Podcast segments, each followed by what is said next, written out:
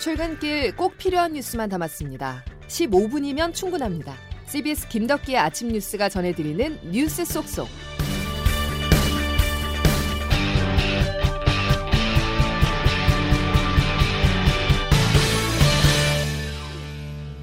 여러분 안녕하십니까? 10월 26일 김덕기 아침 뉴스입니다. 윤석열 대통령이 국회 연단에서 초당적 협력을 외쳤습니다. 하지만 공허한 메아리였습니다. 협력의 당사자인 야당은 그 자리에 없었는데요. 대통령은 사과하라! 국회 온도차가 느껴지죠. 본회의장 밖에서는 야당의 시위가 안에서는 여당의 박수가 이어졌는데요. 분열하고 쪼개진 정치권 소식은 잠시 후에 전해드리고 먼저 윤 대통령의 국정 철학이 담긴 시정 연설 내용을 확인해 보겠습니다. 양승진 기자입니다. 윤 대통령은 전년 대비 총 지출을 축소한 639조 원 규모의 내년도 예산안을 설명하면서 건전 재정 기조를 분명히 했습니다. 그동안 방만한 재정 운영으로 재정 수지 적자가 심각하다며 긴축 재정의 필요성을 강조했습니다. 정치적 목적이 앞선 방만한 재정 운용이 결국 재정 수지 적자를 빠르게 확대시켰고 나라 빚은 GDP의 절반 수준인 천조 원을 이미 넘어섰습니다. 아낀 재정은 민생과 약자 복지 등에 쓰겠다고 밝혔습니다. 경제가 어려울수록 더 큰 어려움을 겪는 사회적 약자를 보호하는 것은 국가의 기본적 책무입니다. 기초생활보장 지원에 18조 7천억 원을 반영하고 저임금 근로자와 특수고용직 근로자 등의 사회보험 지원 대상을 확대하겠다고 약속했습니다. 장애인 수당을 인상하고 반지하 쪽방 거주자들을 위해 보증금 무이자 대출도 새로 만들기로 했습니다. 윤 대통령은 내년도 예산안을 법정 기한 내에 확정해 달라고 국회에 요청했습니다. 정부가 치열한 고민 끝에 내놓은 예산안은 국회와 함께 머리를 맞댈 때 완성할 수 있을 것입니다. 약 18분간 진행돼 역대 최단 시간을 기록한 시정연설에서 윤 대통령은 경제와 재정을 10번 이상 언급했습니다. CBS 뉴스 양승길입니다. 경제를 만치면 정치도 끝입니다. 단적인 예가 취임 44일 만에 사임을 발표한 영국의 트러스 전 총리 사태를 보면 알 수 있죠. 현재 전 세계적으로 정권을 유지하는 데 가장 핵심이 되는 키워드로 경제가 떠올랐는데요. 중국부터 보겠습니다. 시진핑 국가주석의 대관식이 끝나자마자 금융시장에서 중국 탈출이 본격화했습니다. 시진핑 3기 지도부에 대한 우려 때문입니다. 장규석 기자가 보도합니다. 어제 홍콩 역외 시장과 상하이 역내 시장에서 거래된 위안화 환율은 1달러당 7.3위안을 넘어섰습니다. 2007년 거래가 시작된 이래 가장 낮은 수치입니다. 중국 상하이 증시 종합지수는 2% 이상, 홍콩 증시의 항생지수는 6% 이상 폭락했고 미국 증시에 상장된 중국 기업들의 가치는 어제 14.4%나 하락했는데 오늘 새벽 그나마 4%가량 반등하는 데 그쳤습니다. 주가와 위안화 환율이 동반 추락한 배경에는 장기 집권 체제를 구축한 시진핑 3기 지도 체제에 대한 불안감, 이른바 시진핑 리스크가 있습니다. 중국 공산당 최고 지도부인 중앙정치국 상무위원 7명 중 시 주석을 제외한 6명이 이른바 시자준으로 불리는 측근 그룹으로 채워졌고 특히 리커창 총리와 류어 부총리, 이강 인민은행 총재 등 중국 경제를 이끌던 기존 팀은 모두 물갈이가 됐습니다. 경제사령탑인 차기 총리로는 리창 상하이시 당서기가 확실시 되는데 상하이 전면 병세로 중국을 경제 위기에 빠뜨렸다는 지적을 받는 인물입니다. 이처럼 경제를 정치로 접근할 가능성이 커졌다는 중국 안팎의 우려가 중국으로부터의 자금 탈출, 이른바 차이나런을 불렀다는 겁니다. 중국 상하이 등에서는 이례적으로 공개 현수막 시위가 벌어지는 등 장기 집권에 대한 불만이 수면 아래에서 퍼져나가는 모습도 감지되고 있습니다. CBS 뉴스 장규석입니다. 다음 달 8일에 실시되는 미국 중간 선거를 앞두고 미국 유권자들은 경제를 역시 주시하고 있습니다. 석유를 비롯한 물가가 여전히 고공행진을 하면서 서민들의 살림살이가 나아지지 않자 민주당이 고전하는 분위기인데요. 먹고 사는 문제가 최대 승부처라는 분석입니다. 워싱턴에서 권민철 특파원입니다. 중간 선거가 막판으로 치달으며 미국 여당인 민주당의 비상이 걸렸습니다. 기존 선거 전략이 먹히지 않았다는 조사들 때문입니다.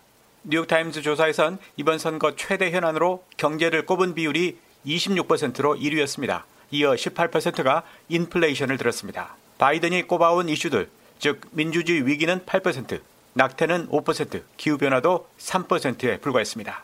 민주당 전략가 베트 벤에서 반성입니다. 제가 35년간 선거 분석을 해왔는데요. 넘버원 이슈가 경제가 아닌 때는 2002년 9.11 사태 직후뿐이었습니다. 항상 그래왔고 이번에도 그럴 겁니다. 격전제이자 민주당이 상원 현직인 네바다와 콜로라도의 경우 살인적 물가로 악명이 높은 곳. 공화당은 물가 급등 책임이 2년간 6,800조 원의 예산을 뿌린 바이든 대통령에 있다고 몰고 있습니다. 경제 이슈론 가망이 없다 보니 민주당은 사회 안전망으로 이슈 전환 중입니다. 또 다른 접전지인 애리조나, 노스캐롤라이나 두 곳에서만 이 사회 안전망 정치 광고에 140억 원을 쏟아부었습니다. 반면 공화당은 인플레를 생산하는 곳은 다름 아닌 워싱턴이라는 구호를 유포 중입니다. 어제까지 사전 선거 마친 유권자는 역대 최대인 821만 명. 경제 심판론 대 정치 심판론 둘의 승자는 2주 뒤에 가려집니다. 워싱턴에서 CBS 뉴스 권민철입니다. 영국은 훌륭한 나라지만 심각한 경제 위기에 처했다. 그것이 내가 출마한 이유다. 리시 수낵 신임 총리의 말입니다. 해가 지지 않는 나라라는 별칭이 이젠 옛말이 됐을 정도로 영국의 현재 경제 상황은 심각한데요. 수낵 총리는 취임사에서 전임 총리의 잘못을 바로 잡겠다고 강조했습니다. 보도에 조혜령 기자입니다. 현지 시간 25일 런던 다우닝 10번지 총리실 앞에 선 리시 수낵 신임 영국 총리. 대규모 감세안으로 금융시장을 흔들었던 트러스 전 총리의 잘못부터 바로잡겠다고 밝혔습니다. 그는 경제 안정을 최우선으로 삼겠다면서도 감당하지 못할 빚을 다음 세대에 넘기지 않겠다며 재정 건전성도 강조했습니다. 순핵 총리는 연설에 앞서 버킹엄 궁을 방문해 찰스 3세 국왕을 아련하고 총리에 임명됐습니다. 영국 역사상 최초의 비백인 총리인 그는 엘리트 코스를 밟아 정계 입문 7년 만에 최연소 총리에 오르는 기록을 세웠습니다. 화려한 경력으로 승승장구했지만 앞으로 순핵 총리가 해결해야 할 과제는 산더미입니다. 당장 이번 달 말로 예정된 예산안과 중기재정 전망에서 증세와 지출 삭감을 단행할지 결정해야 합니다. 순핵 정부는 정국 안정을 위해 제러미 헌트 재무장관을 비롯해 외무 등 핵심 강요를 유임했습니다.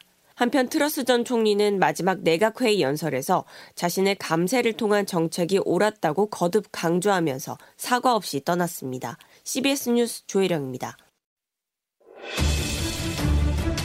시정연설을 하루 앞두고 벌어진 이번 사태는 정상적인 정치를 거부하고 국민과 헌법 위에 군림하겠다는 선전포고입니다.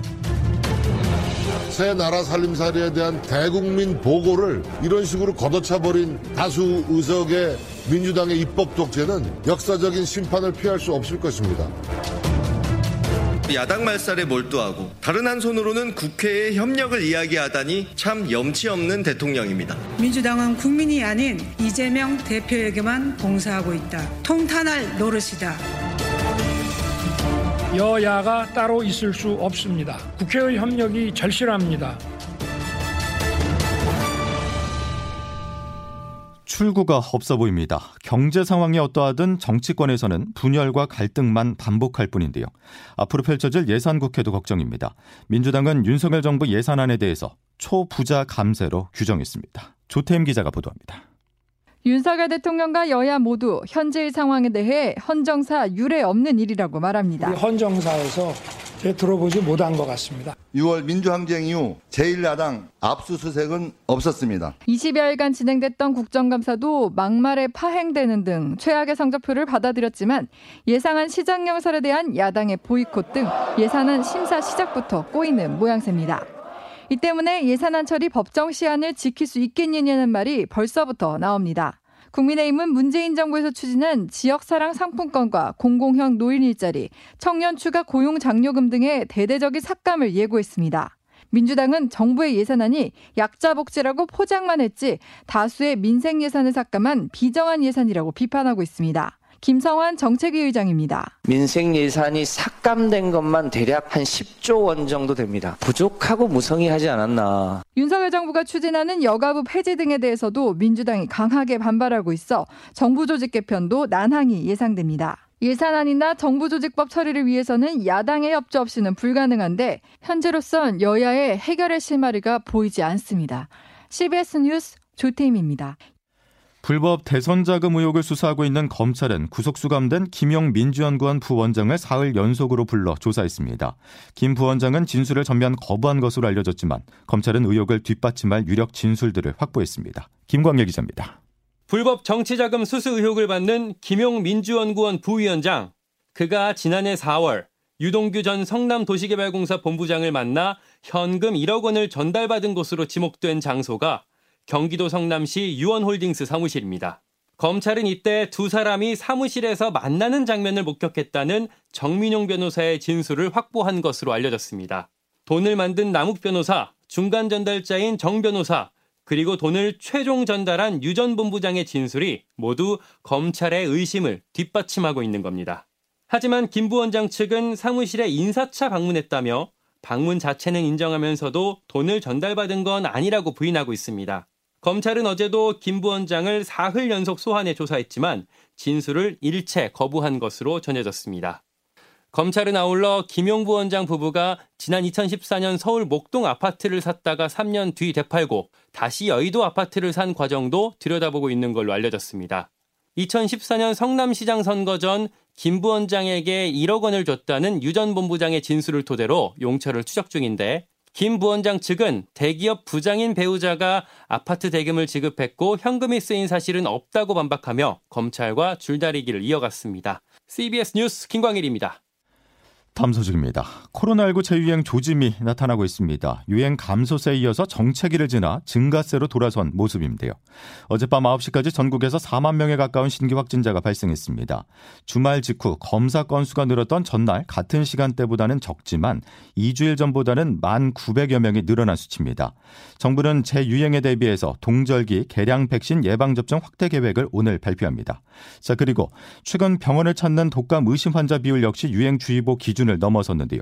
본격적인 겨울이 시작되기 전에 독감 예방 접종도 중요합니다. 그런데 접종 가격이 병원마다 다른데요.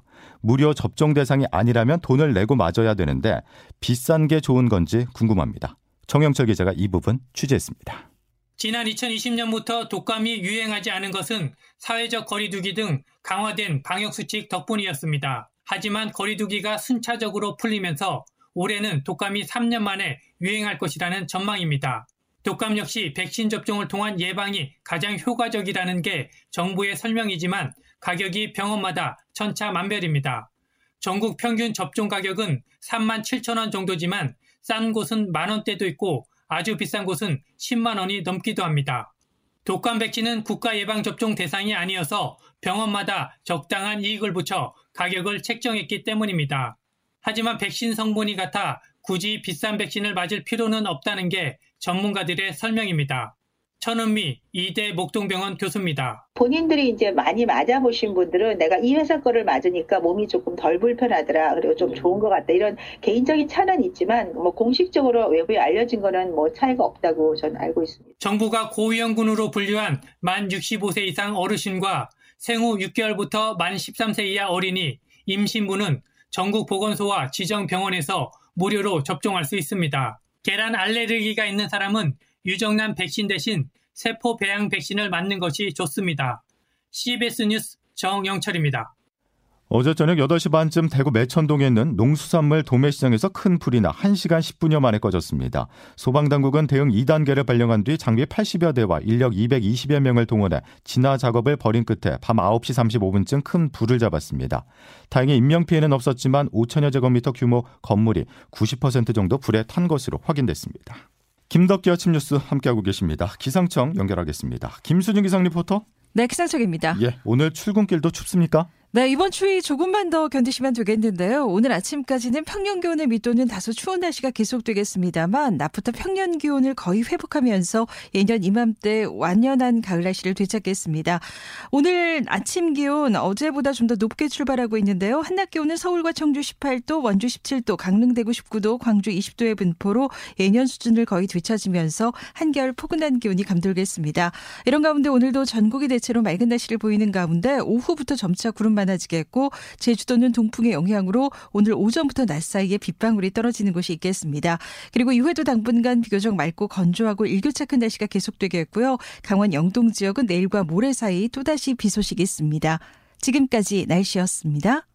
수요일 김덕현 아침 뉴스는 여기까지입니다. 내일 다시 뵙죠. 고맙습니다.